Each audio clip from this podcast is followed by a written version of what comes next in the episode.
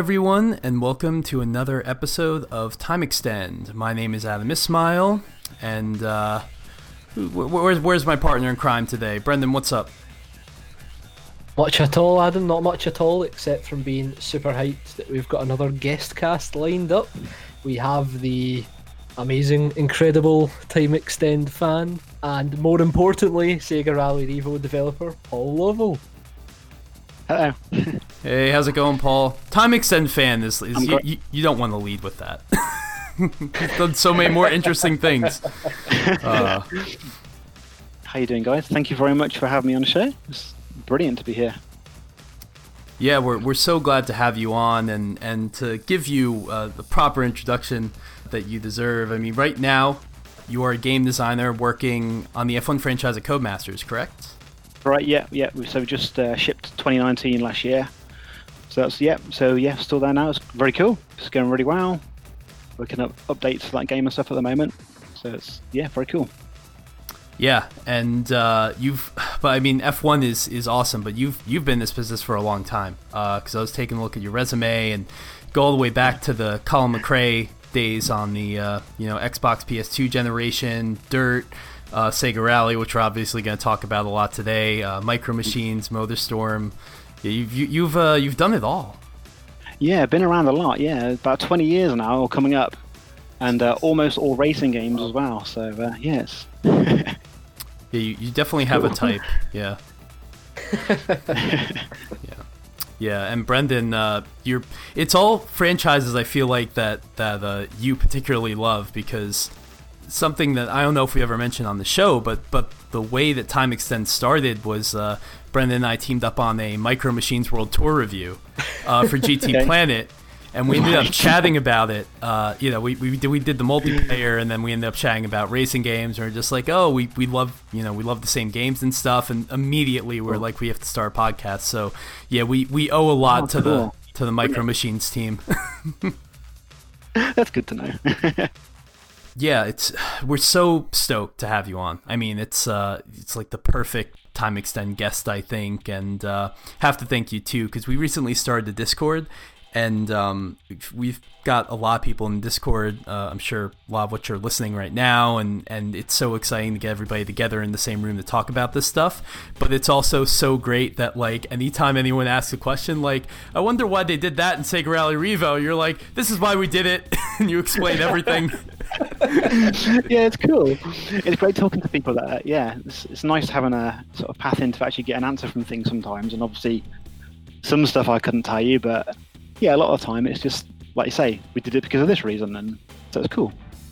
Definitely, and I think um, I guess that's the funny part about the Time Extend Discord at the moment, and then uh, the Twitter account as well, because there, there's quite a mix of people who are actually working in industry and uh, fans, and of course, um, as the the recent uh, controversial racing uh, opinion tweet has shown, people can come out with yes. some ridiculous stuff, and it's been exposed to like to the racing game were... developers and designers themselves. Um, I guess it's interesting yeah, that... seeing how some people perceive things. Right, yeah, that was a that was a fun Friday evening. That was watching that uh, explode on uh, on Twitter. it's still exploding. I'm still getting yeah, the notifications. it was amazing. It's always great too when you see the controversial opinions from people who are actually working in the industry. Right. It's like, wow. All right. yeah. So it's been it has definitely been a, a fun 48 hours uh, and time extend planet time extend because we've uh, yeah, Brendan put out that tweet and just oh my god, the reactions are crazy. But we're, we're gonna do we're gonna do an episode down the line. I mean, that'll probably be the next thing we do, just uh, hey. reacting to our favorite uh, favorite tweets because there's there's some great takes in there, and there are some takes where I'm yeah, just scratching yeah. my head. Like, yeah, yeah, really, okay, but that's what happens when you pull the internet for these things, right? Absolutely. All right. exactly. So yeah, I guess I guess we'll get into um, you know the portion of the show that uh, that's focusing on you, Paul. Um, seems like a good place to start would be you know the beginning of your career and, and how you got your start in this industry and, and kind of what drew you to you know working on racing games. Uh, so originally, um, I had no background in games uh, before uh, Codemasters. I was actually working in IT for uh, for a car manufacturer, and uh, unfortunately got made redundant. It was one of those last in, first out type of deals.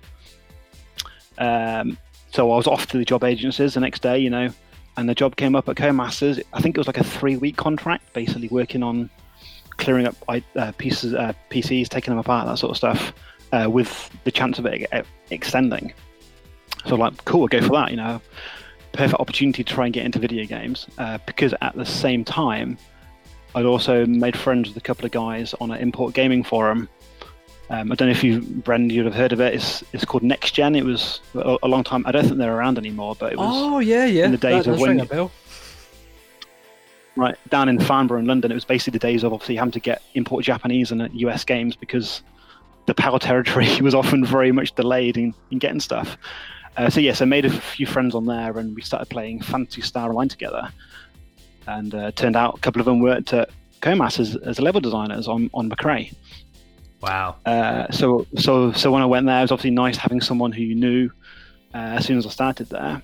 And then one day, yeah, he goes to me, "There's a level design position coming up uh, on the team. Are you interested?" I was like, "Yeah, definitely. Hook me up." You know, so get me. Yeah, so I spoke to the uh, apply for the position, and I, I did a test, and I and I got the job. And the kind of the rest from that was history, really.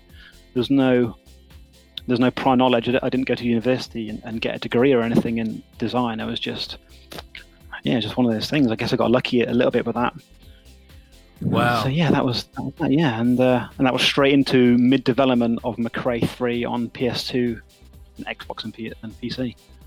So yeah, it was cool. Thrown in right in the deep end. Basically, yeah, designed some tracks for Finland, and it was off I went. oh, so so you're the reason that I could never get past that rally. Okay. um, that's really cool. So I, I, imagine before then, having worked in auto manufacture and and you know your first job in game design, uh, being Colin McRae, you you were a fan of the series and stuff. You were playing this stuff beforehand, and you were very invested in it.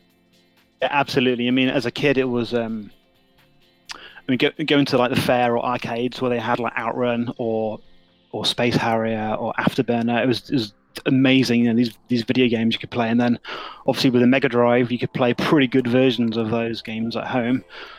Um, and always was a Sega fan, you know. And, and then that one day you go, I went, I remember on a Christmas, uh, a Christmas, a summer holiday, going to an arcade and saw Virtua Racing, and it was like absolutely mind blowing, you know. So, and from there it went on. It was like Virtua Racing, Ridge Racer, Daytona, Sega Rally, obviously, and yes, I'm always a racing game fan, and I remember used to using to watch uh, motorsport with my dad, by watching the Lombard RAC Rally and watching Formula One and stuff. And my uncle actually had a, a Lancia Delta, an eight valve, oh. which was crazy, amazing. Yeah, back in the day, I remember zipping around country lanes and that thing at ridiculous speed, uh, which was cool. Yeah, so and he was he was obviously well into his rallying, so yeah, it was a, it was a dream come true to work to work for Codemasters on that project. It really was. It was brilliant. That is so cool. Uh, Colin McRae 3 was the first one in the series I ever played, and I think I must have been 9 or 10 years old. And uh, yeah, okay. never heard of it before, didn't know who Colin McRae was. Uh, I, I, I, had an understanding of Rally, but that was from playing like Sega Rally and stuff like that. And, oh, um, oh, yeah. Yeah, no, that game was uh, that game was phenomenal. I mean, it was it was one of those like generational leaps. It felt like it anyway. Yeah. Just like the I just remember just being blown away by the graphics. I also never played a racing game that was that that felt that real before and that was that punishing, especially with the damage. Oh yeah, yeah, it was crazy, yeah. And Sega Rally was, of course, the influence originally for for the original Colin McRae. You know, the, the, the guys that made that were big fans of original game, and that's that's kind of where that came from. So it's kind of full circle, really, in some ways. yeah. How was it uh, just being a Codemasters? Uh, I know it was early days. I know you were probably just getting your feet wet in the beginning, but you know that's I think that's a time that a lot of uh, fans of the Colin McRae Dirt franchises look back on as like that was a heyday because in in three or the span of three or four years you had these games that just like like yeah there were more or less annual releases but they always improved in in measurable and known ways above the last one. It just seemed like codemasters was going from strength to strength. You had the TOCA series too so like what was the environment there like? It was brilliant. It was, it was just really exciting. Um, i remember finishing up rally 3 and the, the guys were like, right you were, doing rally 4 and it's out in 12 months. Uh, go basically, and we, we all stuck to the same environments pretty much. I know I, I did all of Finland that time. Um, uh, and it was really exciting because we had a really tight little team and we just spend all day perfecting these tracks or you know trying to make them as fun as possible. And, and it was brilliant. It was and it was just you, you go in every day to work and you you know the game would get better and better every single day. It was cool. Um, and yeah TOCA the TOCA team they were downstairs at the time and they were they were obviously on annual franchise too. And it was yeah it was a brilliant time the coders and it was cool yeah how did it work with um just because you said you're working on finland for a couple of those games was it like you know one one level designer kind of had their rally, I guess you could say, their environment? Um, was it there that kind of focus, or how was it sort of split up? Uh, with Rally 3, I think uh, it's a long time ago now, there were two people per environment. Mm. And then for when we, when we moved on to 4, Colin McRae 4, it was just one person per environment pretty much. And then some some of the stages here and there, someone might help out on, but generally it was you had an environment each, and then and then you had an artist for that environment. So the, the, the, level designer would build the ribbon for the track, the track layout completely, and place all the objects like the trees and the the buildings and all that sort of stuff. Uh, but the but the artist would make all those assets. So it was really it was really cool, really you know really close in that team with with working with artists on that. Uh, but yeah, it was what yeah from from what I remember, it was pretty much it was pretty much one one art, one designer per environment. Wow. That's really cool. Yeah, the, the, that's the kind of insight that like never would have gotten, like how uh, those you know responsibilities are split up and whatnot. Yeah, so yeah, it's much different now. Sorry, yeah, go on. Oh no, sorry, sorry. No, and I'm saying that later on, obviously, when the games got more complicated, moving to the next generation, there were the games got way more complicated. So there's a lot more artists on those teams. But the level design team, for the first dirt at least, stayed pretty pretty small. I think it was the same sort of size actually. But the art team obviously ballooned massively because of what the requirements for for PS3 and 360. Right, and oh my god, like the first Dirt just. uh but what was was it? It wasn't called the Ego Engine at that time, right? It was it went by a different name. I believe. Uh, Neon, if I'm or am I making that up? I think it was. I think that was the first one with Ego, but I can't remember. It's a yeah, such, such a long time ago now. Right, but, right. But whatever, yeah, whatever. I want that, to say it was, but maybe not. Whatever that engine was, I mean, those games like Dirt was another uh, franchise and when it started just blew me away. I mean, visually, you, you had first party racing games on those systems that did not look as good uh, as what yeah, Codemasters was putting out then. Yeah. Yeah, it was cool. And then after that, they went on to Grid, uh, which obviously, again, that first Grid game it was incredible. So yeah, yeah. I think that the first grid game really kind of upped the ante for what people were hoping for that gen in terms of arcade racers because it hmm. just the, the atmosphere was incredible because the first dirt game has an amazing atmosphere as well obviously um, the, the, kind of the nice gritty look was fantastic but like grid as we talked about in our grid casts it just had that mm. level of excitement that you would expect to see in a real kind of race event paired up with the kind of underdog go getter going up against like Ravenwest and that type of thing. It was um yeah. The, the original grid's pretty much even a masterpiece now, I would say.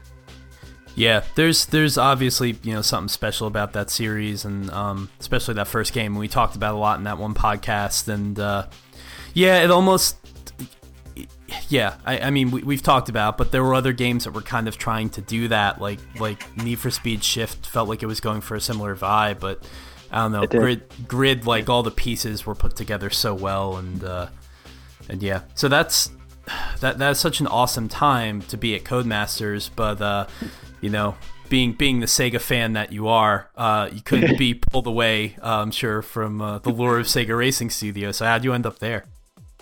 Uh, so uh, Guy Guy Wilday, who set the studio up, he was originally on the McRae team. So so quite a few people knew him so when he set when he set the Sega team up, obviously quite a few people uh, would move from Codemasters initially uh, to work to work on to work on what became Sega Rally.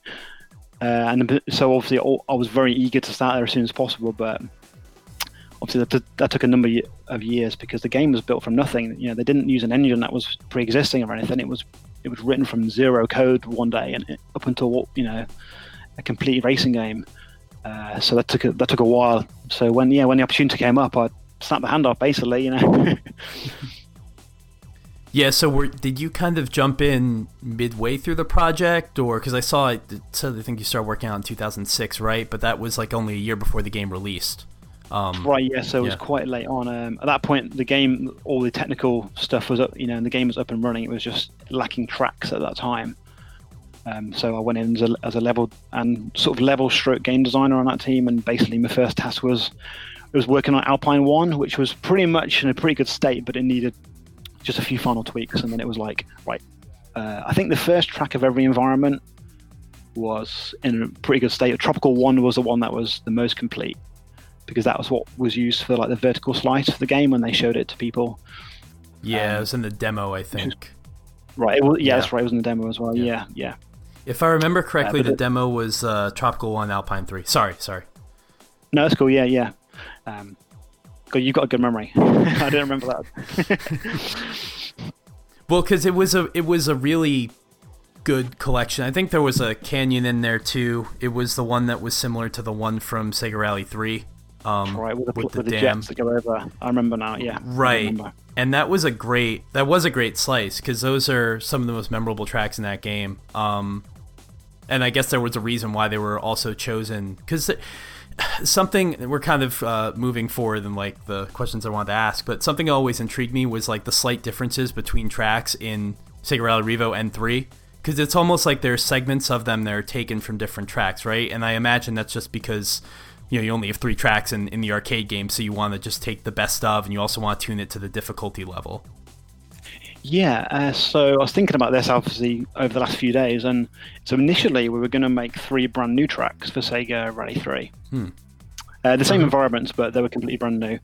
Uh, and then sh- sort of um, during development of those, we decided, I can't remember the reason now, it may have been time to be honest. We decided, well, we'll pick the best three of- tracks from those environments that exist in the game now, and we'll add like another alternate route onto them to sort of add a new twist onto those. Hmm.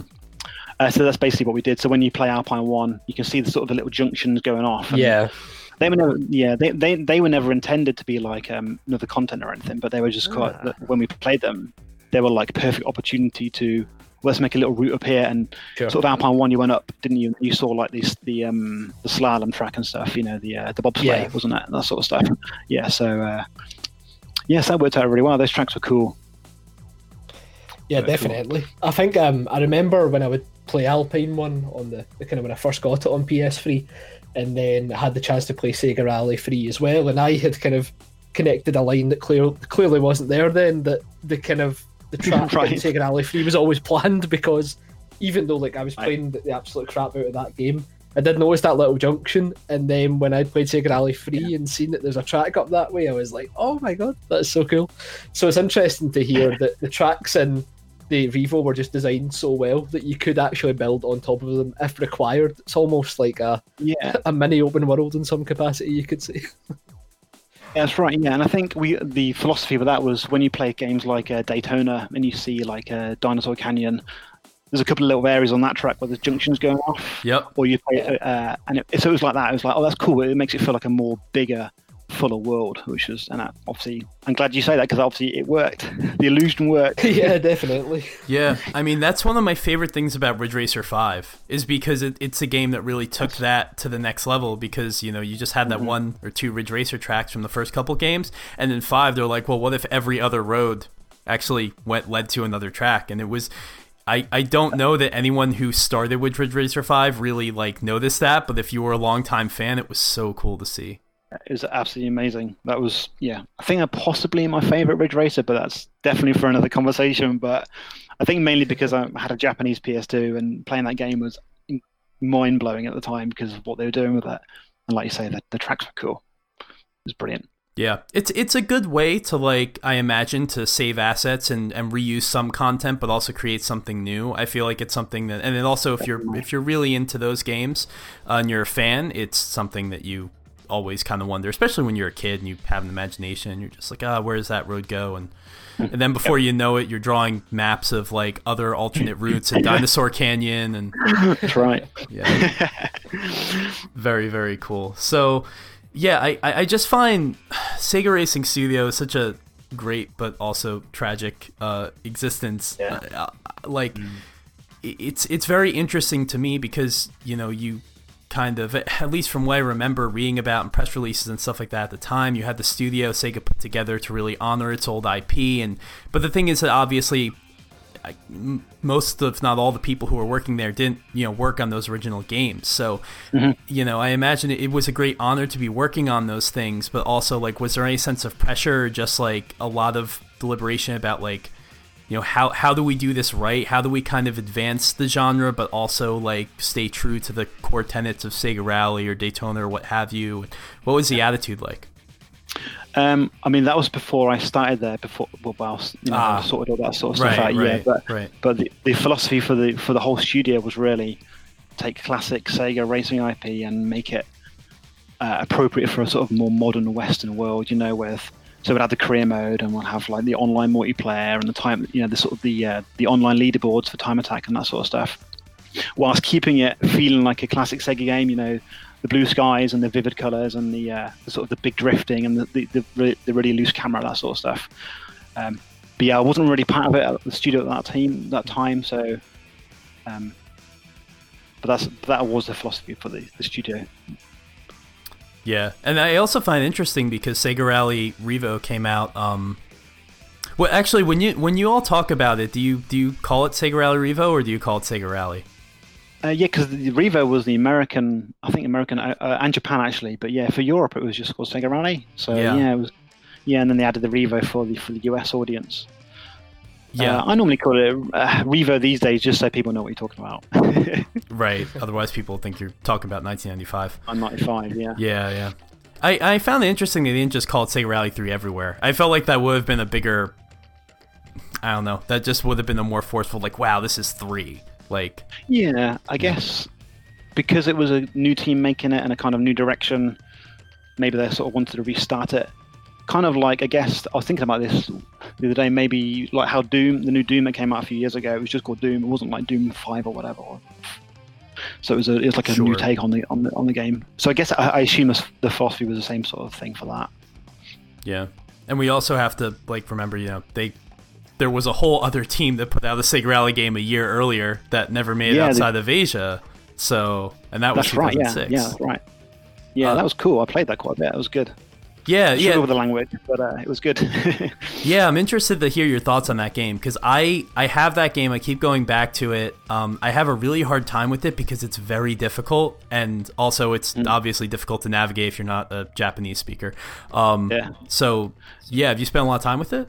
I spent, a bit of time with it, and I, I really like you know the car upgrades and stuff like that in it. But to be honest, I played more of the '95 disc that came with it, which is just a phenomenal version of. It was like an arcade perfect version of, of '95, wasn't it? So I did, to be honest, play play more of that version.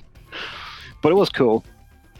Yeah, that that version. It's literally just the the 95 ROM that they just put onto a, a CD. It's not even a DVD. They just put onto like a CD-ROM and then uh, play on the PS2. It's pretty great. It's perfect. Yeah, was cool. And it was odd that the um, Sega Rally 2006 never came out outside of Japan. That was odd. Yeah, I don't know what that was know why that about. I thought, Yeah. you know, I, it's interesting because I feel like that game was a more.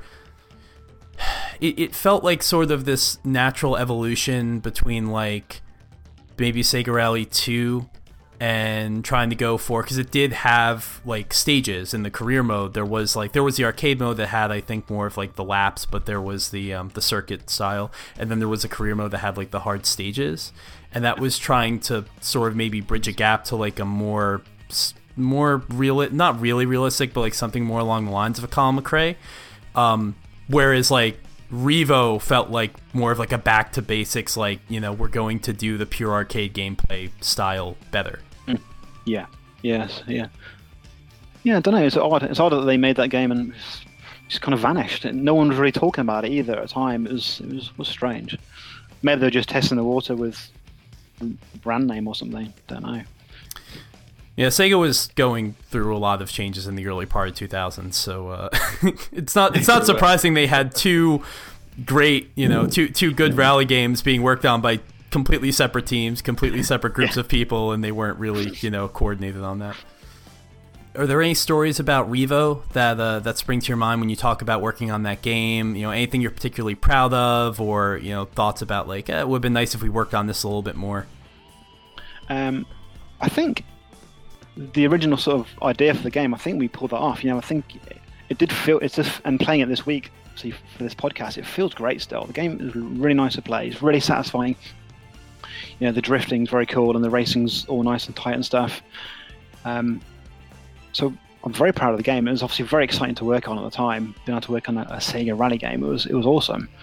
Um, but I guess, yeah, ultimately, I suppose if, if we'd have had more time, we could have fleshed the career mode out maybe more or something like that. But it was, or built on it with a with a you know, a potential sequel one day maybe or something. It was, I think for a base for a first game of the studio, it was it was a cracking game. Absolutely, yeah, definitely. No, I was just going to say, um, you were saying about like a sequel and that type of thing, and I was looking at an old interview um, that Games Radar did with a guy himself, and he was saying that expect downloadable content, bonus cars, tracks, that sort of thing. So I take it like you guys knew you had a base to work with, and because of how well everything was structured, it would be a case of just bolting on extra content if that was going to come.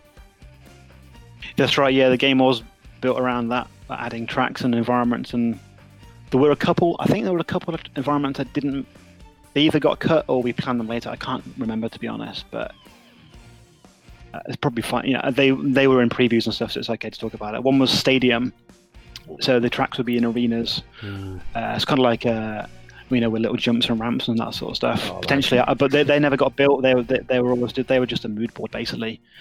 Uh, but one of the uh, the other environment was coastal, where it was like a Mediterranean environment where you drive up in the mountains and come down, so like the lake or the sea.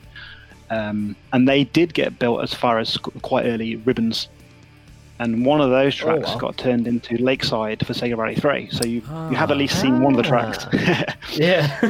yeah, so that was that was used for that, which was which was pretty cool. Yeah. Um, and was there as far as other content? Yeah.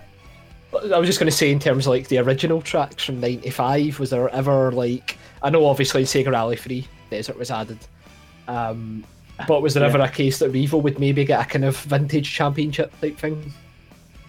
Uh, that's not something I recall people talking about, but I guess it's potential, especially as we, we had that environment built. And we could have gone back and then done uh, Forest and the others as well. That would have been all mountain. That would have been cool. Uh, and obviously, we all wanted to have the WRC cars in, but they they cost you know ah, the, the yeah. cost was I think it was you know, at the question at the time. So we, we had what we had, and and then Sega Rally Three, obviously, which was great. They had the WRC cars. I mean, that's what I was going to ask. Like for for Sega Rally Three, I don't think that the success of that game as an arcade title would have really hinged on the WRC license anyway. But getting it was amazing. Are you kind of privy of why? Like it was yeah. a kind of a, a des- like, it was a desire to have that WRC license. Was it just viewed as a, a nice kind of boost to the title at the time? I think it was one of those opportunities where it was like we can get this, let's put it in because it will be, it, it, you know, yeah. that was that, that was the main reason, really. I think it was yeah, I mean, you look at sure. a lot of rally games from the day. They most of them did not have WRC license. The WRC license yeah. was kind of like, I mean, Evolution Studios and Sony had it for a while, uh, and then it disappeared for a little bit. And I think it was picked up by well, Gran Turismo Five had it and didn't do anything with it, uh, and then it was picked up by um, you know a bunch of those like smaller studios like uh, your uh, Kylotonns and yeah. So so yeah, I don't think the it would have hinged on that, but it was definitely it was definitely cool to see when you uh, play Sega Rally Three in the arcade. I remember I, the first time I did, and I was like, wow, this has a, the Citroen C4 and stuff like that. Yeah. I think, I think that was the main reason. It was just it was just a cool thing to have, and opportunity was there, so we took it. Going back to the way that that game plays, like yeah, you're absolutely spot on. Like it still it still feels so good, and it still feels so distinctive from um, every other racing game, either from the time or even today. Uh, it, it's just it's 30 frames, but it's very very smooth. I was playing on PS3 because I picked up a copy uh, last week, and still super smooth and st- and that perfect uh, you know Sega arcade uh, sort of philosophy of like it's it's very easy to get a car around the track. Uh, you know, it's very it, you're not fighting with the car, but it's hard to be fast you know, and that's something that I think is a mark of a true, truly great arcade racer, and uh, you guys definitely nailed it with that. Yeah, there's a nice lot of depth to the handling. It was, uh, it's cool. It's, uh, yeah, it's very, it's, yeah, it's very emotional talking about this this project because obviously the way the tragedy of how it ended. Right. for the mo for the moment we're focusing on the on the positives. Um, but actually, something yeah, that just positive, yeah, something that just came to mind. You know, you were a level designer. Um, how excited were you by the uh, geodeformation tech, and how did that influence like the way in which you design those tracks? it was brilliant. It was really cool. It caused havoc for setting up AI, getting the cars to um, Yeah. when you're trying to tune the AI later in the game, and it was um, it was it became the, the AI became unpredictable because obviously if they get knocked about by other cars on the track, and you're trying to keep them to a to get in a certain difficulty sort of level. Uh, and then deformation added on, added on top of that, you could never exactly tune the car to exactly how you wanted. So it was, you you know, it was always sort of roughly there, which was quite frustrating towards the end when you were up against it. But uh, it, it was cool. It was it was brilliant being able to see see it all come together and you know that your laps could get faster and faster per lap because obviously your, your grip level increased slightly, ever so slightly as you as a, as a, as the, the track deformed more. So it was clever. It was a cool piece of technology for sure. on that note, one of the my favourite things is, and it's how I've always interpreted it. Maybe it's incorrect, but on one of the Arctic tracks, I think it's Arctic Two with the the lake, and because it's an icy surface underneath the snow, it's actually like the reverse of any other track in the game. So when the snow's on top of the icy worse. lake, you've got a grip, and then you get to the third lap, and it's the opposite of what the first lap would Right. be on other tracks. And it was like it was a really cool way of reworking it. And when I was streaming uh, Sega Rally Revo last week, it was something I talked about, and I was like, Right, "Wait till you see this third lap because it's going to be an absolute travesty." And I was just like rolling around this ice, doing awful. And yeah, it, it was just it's it's a cool idea because it just basically flips what you kind of understand about the tracks because they just take that Yeah. track deformation tech and use it to give you grip at the start and then take it away cruelly in that third lap. Cool. It was, it was trolling you the whole time. That's brilliant. That's yeah. No, that's absolutely evil. Um, I, I remember the track where I first noticed like the, the power of that of that system was Canyon One, because um, you have like you get to that like what's kind of like a riverbed almost in the canyon, and there's it's so wide so you could take a million different lines through any of those corners, but then you have these puddles, and as the ruts get bigger and bigger, the puddles kind kind of disperse, and it's just like yeah. it gets harder to avoid them, and you obviously want to avoid them, but you also want to stay in the ruts because that's where the fastest, you know, that's where all the grip is. So it's just like, It was really cool. yeah, it was just, and, and it, it also just made me think like, why haven't games tried this again? Like, why why is rally titles? I think MotorStorm kind of did, but never went as far Did, with it, if I remember Yeah. correctly. But Sega right, Rally did, was yeah. just so like realized that potential for a system like that. I mean, at the time, it, it harmed things like frame rate. Obviously, the, the original intention, obviously, we we would have loved it to run at 60 on console, but it wasn't. It just wasn't Yeah. possible in time. So, um, but I think with Sega Rally 3, we, they, the guys learned quite a lot of optimization for the, the deformation. So maybe if there was ever a potential sequel that could have been brought down back to console, then we could have seen where we were, we're at. But yeah, I guess maybe that was one of the reasons why it did it did hurt performance a little bit, but it is a shame because it was a really cool idea and it worked really nicely as well. Yeah, I mean, I, I I know it's probably sacrilege for the people listening to the show, but I've always been of the mindset that if a game can do something really special at 30 frames per second, you know, a racing game that it can't do at 60, uh, then maybe it's worth it to take the frame rate hit. And I think I think Sega Rally Revo definitely qualifies. I'd say the same thing about like Drive Club and its weather effects, for example. Um, right, yeah. you know, it's it's yeah. I mean, it would be nice. No one would complain about. Everyone would be happy about sixty. But also, I mean, there's that smoothness and like ah, just just playing Sega Rally Revo again and just like I remember I was the first time I was floored by the the motion blur was just so beautiful. It was a, a similar feeling I got when I played PGR three for the first time. Right, Uh, And playing it again the other day, I was like, God, this looks like the motion blur looks so good. Like, uh, just an amazing looking game. And you know, yeah. It. You know when like, you know, it's been, God, like 12, 13 years now. And you know when an old 3D title still looks good, like that, that's an achievement because a lot of those games don't age well. That's right. Yeah, I think that's I think the art style and quality goes a long way for Yeah. doing that, and it was it's an absolutely cracking looking game, and the, the lighting, like I was saying, like the blue skies, and it's such a vivid looking, beautiful game that it, it has aged really well. It's brilliant. The lighting and the art style, funnily enough, it kind of stood out to me as soon as I played it. But when you look at kind of previews and reviews from when the game first came out, there's people still referring to it as like a realistic game, and I think that's what's interesting about the art style because it, it treads really nicely on that verge of being a an art driven title, but also taking kind of cues from real life. And even um, Yeah. it's why Alpine's my favourite um, location of the bunch because playing it like I, I've been playing it recently on my TV at 4K, 60 FPS, and you're still you're still seeing a game that perhaps looks a lot better than some of the stuff we see now because there's kind of the liberties taken in the art style really benefit the overall experience instead of this hyper realistic look and i think that's why it's aged so well and i will say um, just i know we talked about 2006 earlier i'm not a fan of that game personally i, I do prefer revo a lot um, purely for one of those reasons again i feel as if 2006 could have been any game really if you kind of Yeah. took away the sega rally branding whereas revo has that nice arcade look to it Yeah, I, I guess one, one of the other things is we don't get games like that anymore. There's no new, there's no new Ridge Racer to to have Yeah. a similar sort of look. So people just you just don't see it anymore. It's everything's all very realistic and gritty. So when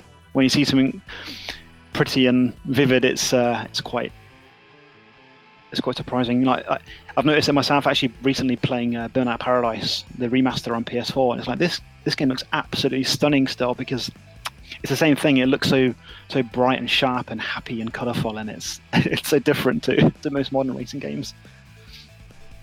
Yeah, I mean, Revo really was at the time kind of like the anti-racing game because you you had that um that mid to late 2000s like kind of gritty sepia filter that a lot of games were using. I mean, I you know as much as as much as I love Grid, Grid was kind of the one that that started it for racing games. Uh, but you had it in all kinds of games. I mean, where it was Gears of War, or like you know what have you.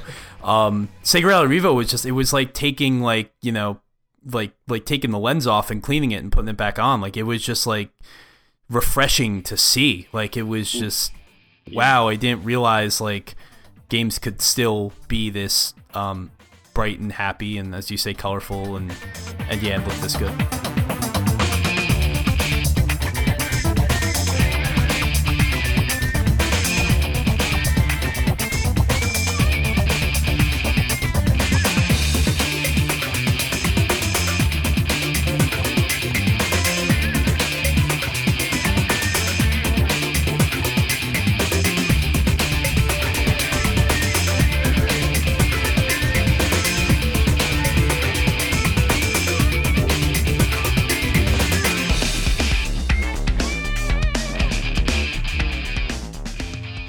I mean, I guess I guess now we can transition into you know the game releases Rally Revo, uh, fall 2007. Um, I remember it was uh, in the, in North America at least it was like right next to PGR4, so I got both of those games in like the same week, uh, Yeah. and that was that was really cool.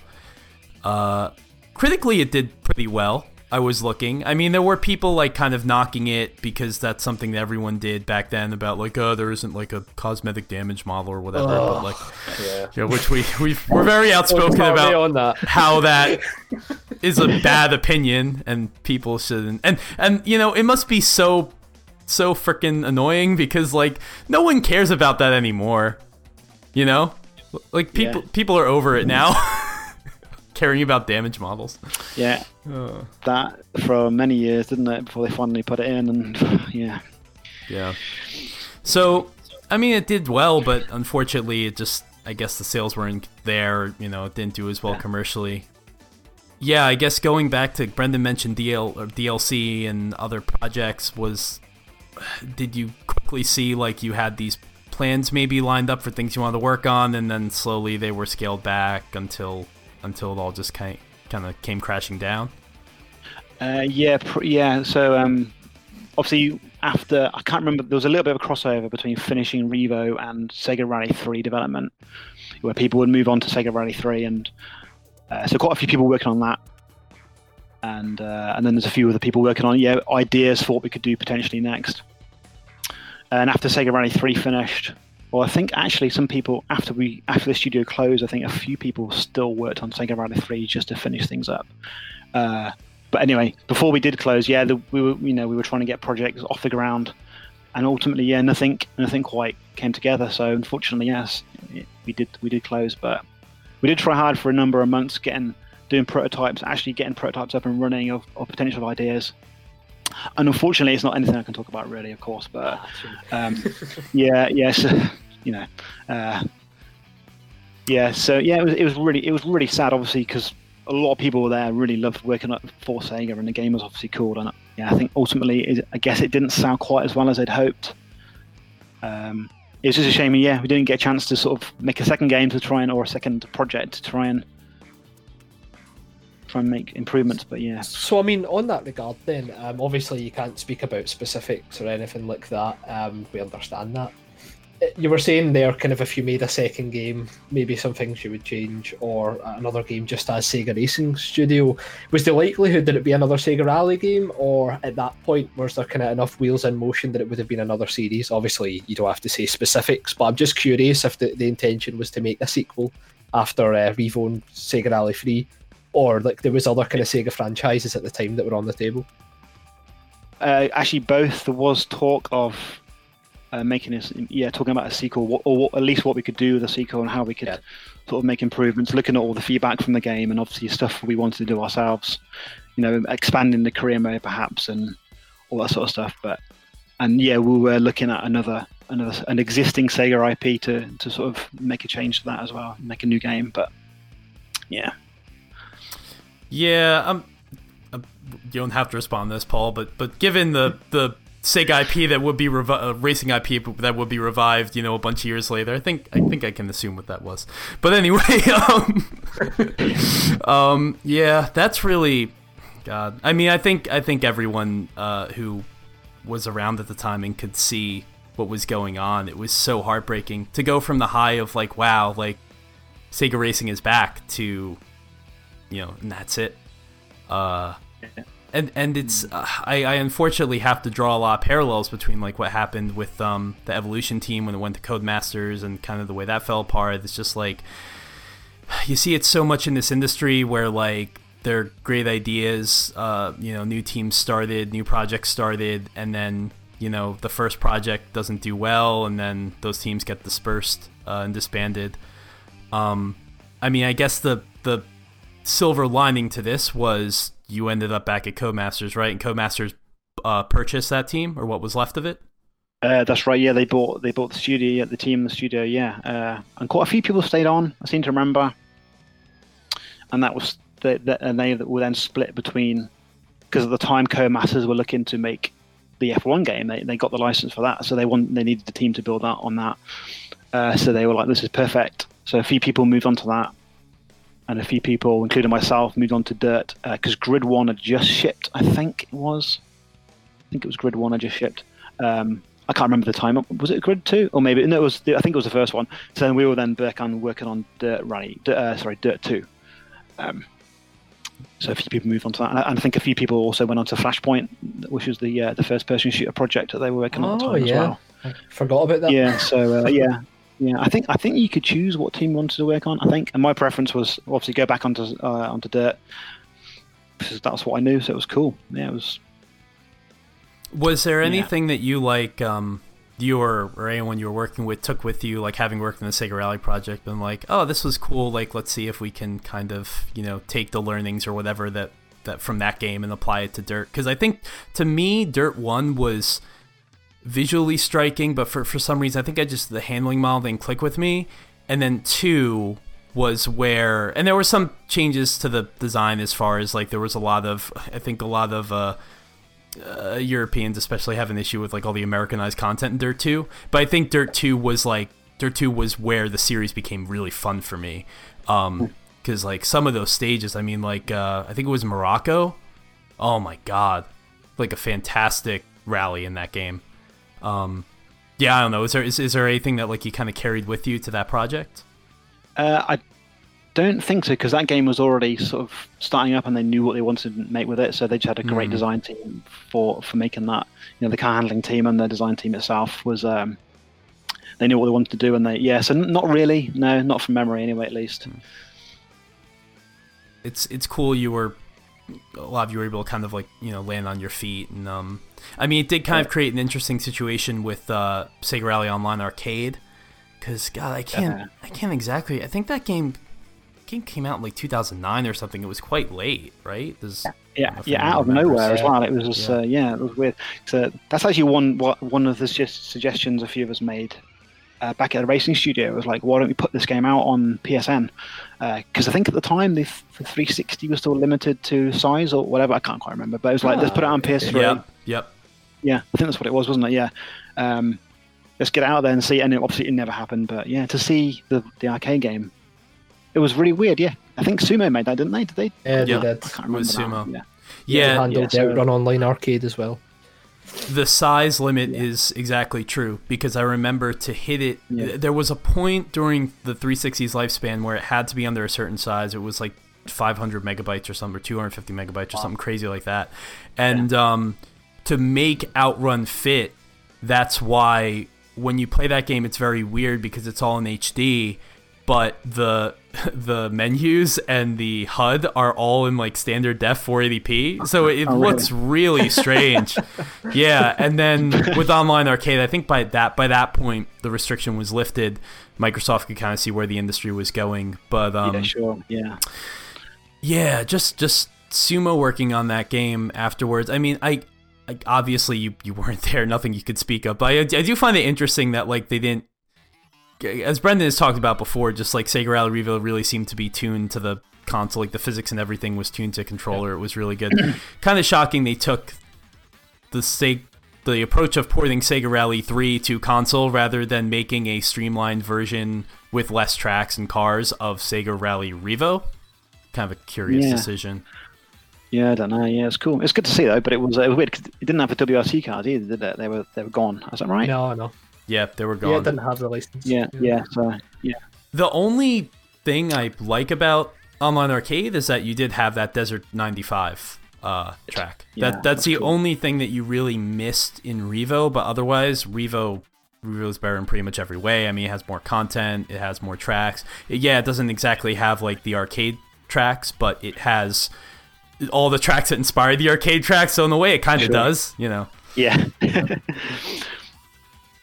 Obviously, the kind of the vision for Sega Rally 3 would have been different than Revo, and in trying to make 3, was it to try and emulate the gameplay of 95 and 2, or was it more just we've got this kind of the, the way we've made Revo is for that depth and maybe kind of to inspire people to play it more on console when they've got constant access, whereas like 3 obviously has been played in an arcade environment. What game would you say probably had the most influence? Would you say from your perspective in terms of like the handling and the gameplay? Uh, what, for for Sega Rally Three, it would, it would definitely would have been Revo. Um, yeah, I think they were like, let's just take what we've got and make a, a cut a cut down version of that game and put it out, put it out in the arcades and It was it was good that the arcade version existed because you know come the mid to late 2000s, you know, the arcades were not a factor anymore in the West. Um, so you could never lead with an arcade game, you know, you could never really argue I mean, you look at Daytona Championship USA, it's literally Daytona 1 with a kind of new graphics filter on top of it. Uh, so Yeah. you really can't invest in it. But to, to take Revo, to take the backwards approach of taking Revo and then apply it to arcades is pretty pretty cool. And um, that game was, I think I like by the time the news came out about Sega Rally 3, it was very late and maybe like right before it started like shipping to operators and stuff like that. Like it was I, I'm kind of amazed it was able to be kept as a secret for so long. yeah, it probably wouldn't be these days, right? But uh, but uh, yeah, it was.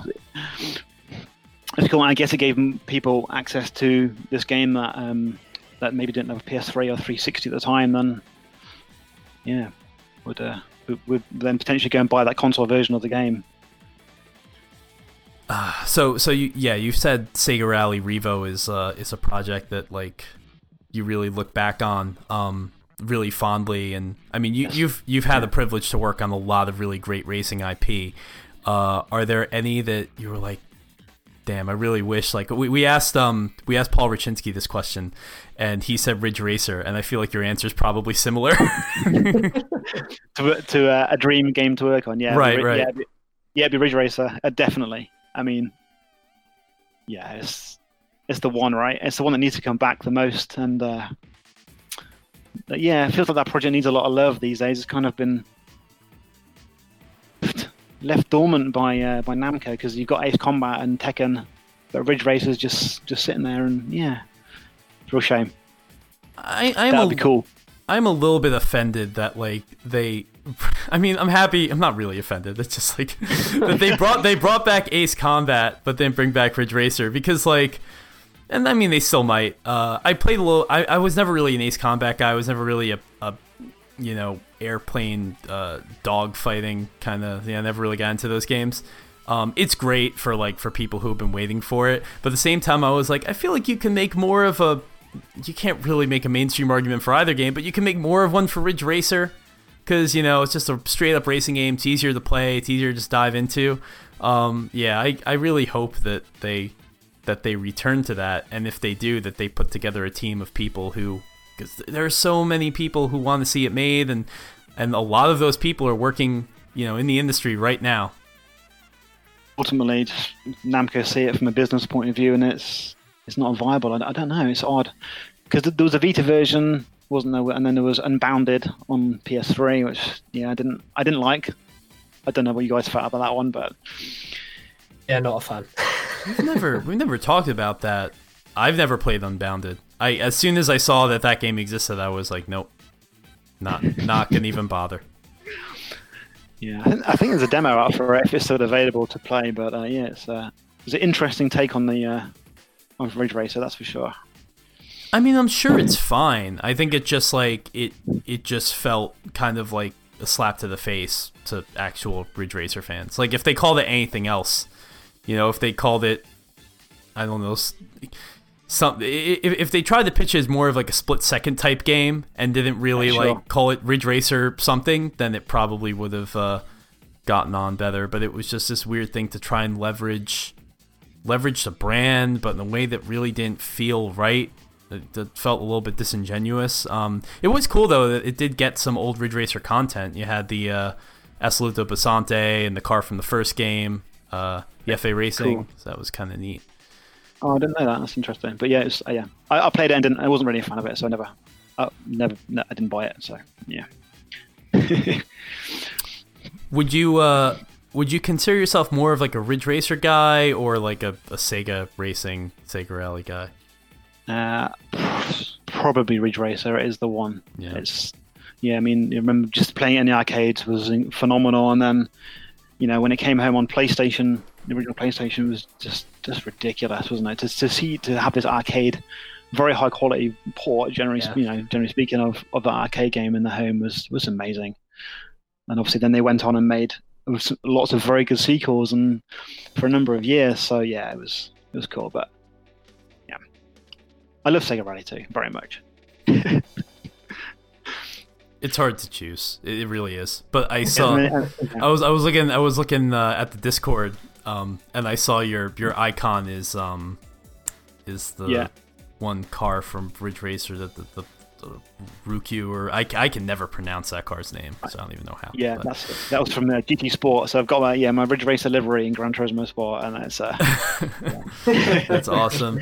GT Sport's great because there are so many people who have made those liveries. Um, Yeah, whether it's it's, cool. from Ridge Racer or you know the the Hornet from Daytona, uh, Mm. really great to see. Yeah, it's cool. Yeah, and all the classic WRC, the Lancia one, you know, the, the Integrale with the classic WRC, the Martini livery on it and stuff. It's wicked. I'm so jealous of you. You actually drove that car.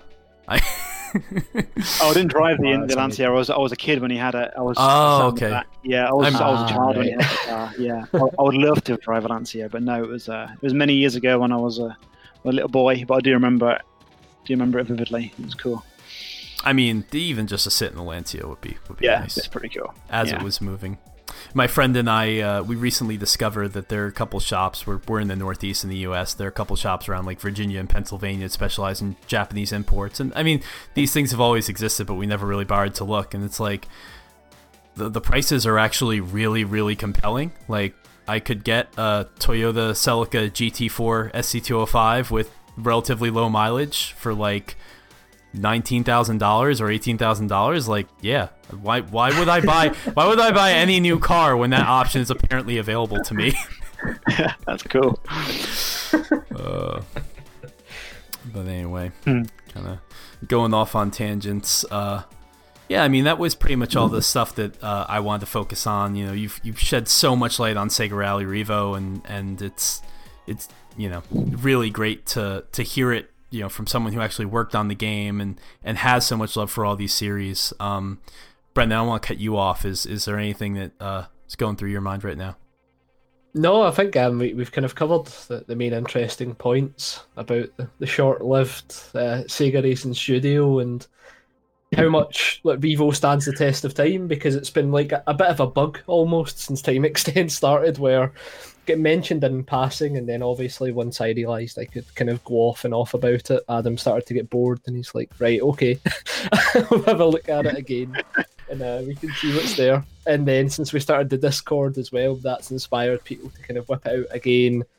And there's even conversations about getting a, a lobby going um, Yeah. to, to play it again. And it, it, it's just good to see it kind of getting the recognition it deserves because it's it's a hill I willingly die on, to be honest. In terms of Oh. like modern racers, if it's Sega Rally Revo, Blur, or um, to a slightly lesser extent, Split Second, those three are like the ones I feel as if we're kind of unfairly forgotten about in many ways, and that's Yeah. why we talk about them so much. And one thing that is really interesting is how, like Blur and Split Second, for example, because they are quite a bit newer as well.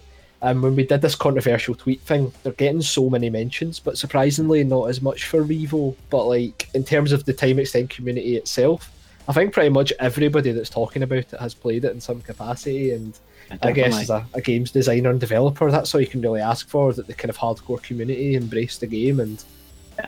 yeah, I mean, I- I did a, It's the cool. intention last week was a half an hour stream to, to play some Revo and just revisit it, and then two hours twenty minutes later, I was like, "Fucking hell, I love this game." it's cool. And it's really nice seeing people talk about it and stuff. You know, it's all, all, all these years later because it's, it's such a, it's a long time ago now. You, you forget that it was 2007. Here we are, 13 years later. You know, it's Yeah, it's, it's crazy. It's cool. We should, you know, Yeah, it's great. It's good. And, and Split Second was cool. I, I really enjoyed that. Uh, yeah, a friend of mine worked on that game actually, who, who I worked at later on in uh, after after Sony. He worked on Split Second, and yeah, he felt the same way as Revo. You know, it was they were they were taken too soon, you know, to make another Yeah, game or do something different. And because they worked on Pure before that, did you ever play that? This oh yeah, of, um, I really like Pure.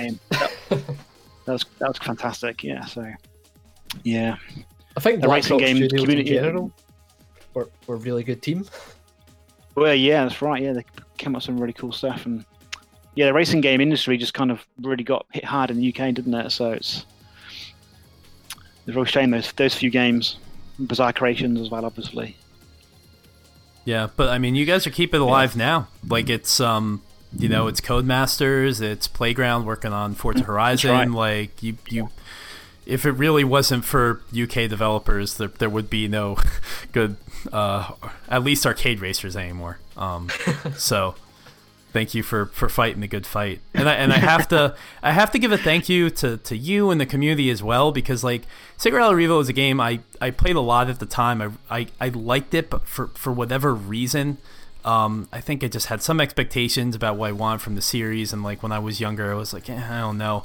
But just like revisiting it in you know last week, and then also hearing Brendan's enthusiasm about it since we started this podcast really made me go back and look at it with fresh eyes and be like, no, this is why this game's actually brilliant. And um, Yeah, and it's so great to be able to do that and to be able to have like a community to like talk some sense into us every now uh, every now and then which is uh, just pretty great but yeah i'm really i'm really stoked to get like that lobby going um, because that'd yeah it'd be cool. a lot of fun and i'm amazed it's still up uh, i guess yeah, all, all the old lobbies on the 360 on xbox live are gone but i guess just the way the ps3 is set up they can continue Yeah, I mean, yeah.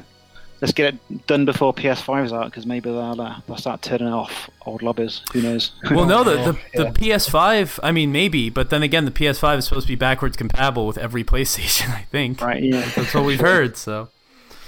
Yeah, and I also have to say uh, before we close out that like we, I, I kind of feel bad because we, you know, we focused a lot on Sega Rally. We didn't really uh, get to plug the stuff you're working on now, but like the the F1 franchise, I think is secretly like the best, consistently the best racing game this generation. Just like. Oh, 2018 was what I played the most of. I I didn't get 2019, but oh my, 2018 is just like there's like nothing I could ask for that I want in that game that I didn't have. Like it was perfect. Cool. That's really nice to hear. That's cool. Yeah, we yeah, yeah, making big strides now. We've got we they moved to a two-team uh, system for that game, so we've got a you know one game working on one sorry one team working on one year, whilst another team's working on it. So we can so we can basically spend two years on a project instead of one. So and 19 was the first year we did that. You can see that you know the big changes we made this year to the project. It's uh, it's really paid off for us. It's cool. Yeah, I mean, keep uh, keep up the good work. Uh, excited to see what happens next. Um, I tend with the annual franchises, the annual sports franchises. Like I feel like it's hard for me to get everyone every year, but I I might feel like 2020 I might return because uh, I haven't played an F1 game in a couple years now. So, um, cool. yeah, yeah, keep it up. Uh, is there what's a good place uh, if people want to find you online? Uh, you know, see what your uh, controversial racing game takes are. I've not done one yet. Actually, no, I did. Uh, mine was uh, F Zero versus Wipeout, and uh, yeah. say it, say Twitter it for is, your shame, yeah. Paul. What's your favourite? It's F Zero. Wow. Ah. You're, you're, you're going you're going against you're going against your countrymen. I don't know if you can. I don't know if you can legally be a citizen anymore if you if you uh-huh. prefer F Zero the Wipeout.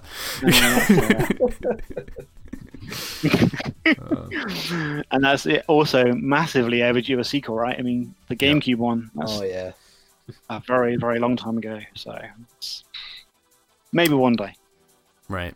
No, I mean if I if I start talking now about how GX is the is like the best racing game Nintendo ever made, and Nintendo can't make a good racing game, that the show would never end. So we're we're, we're gonna save everyone that uh, that discomfort, and uh, we're gonna close it out here.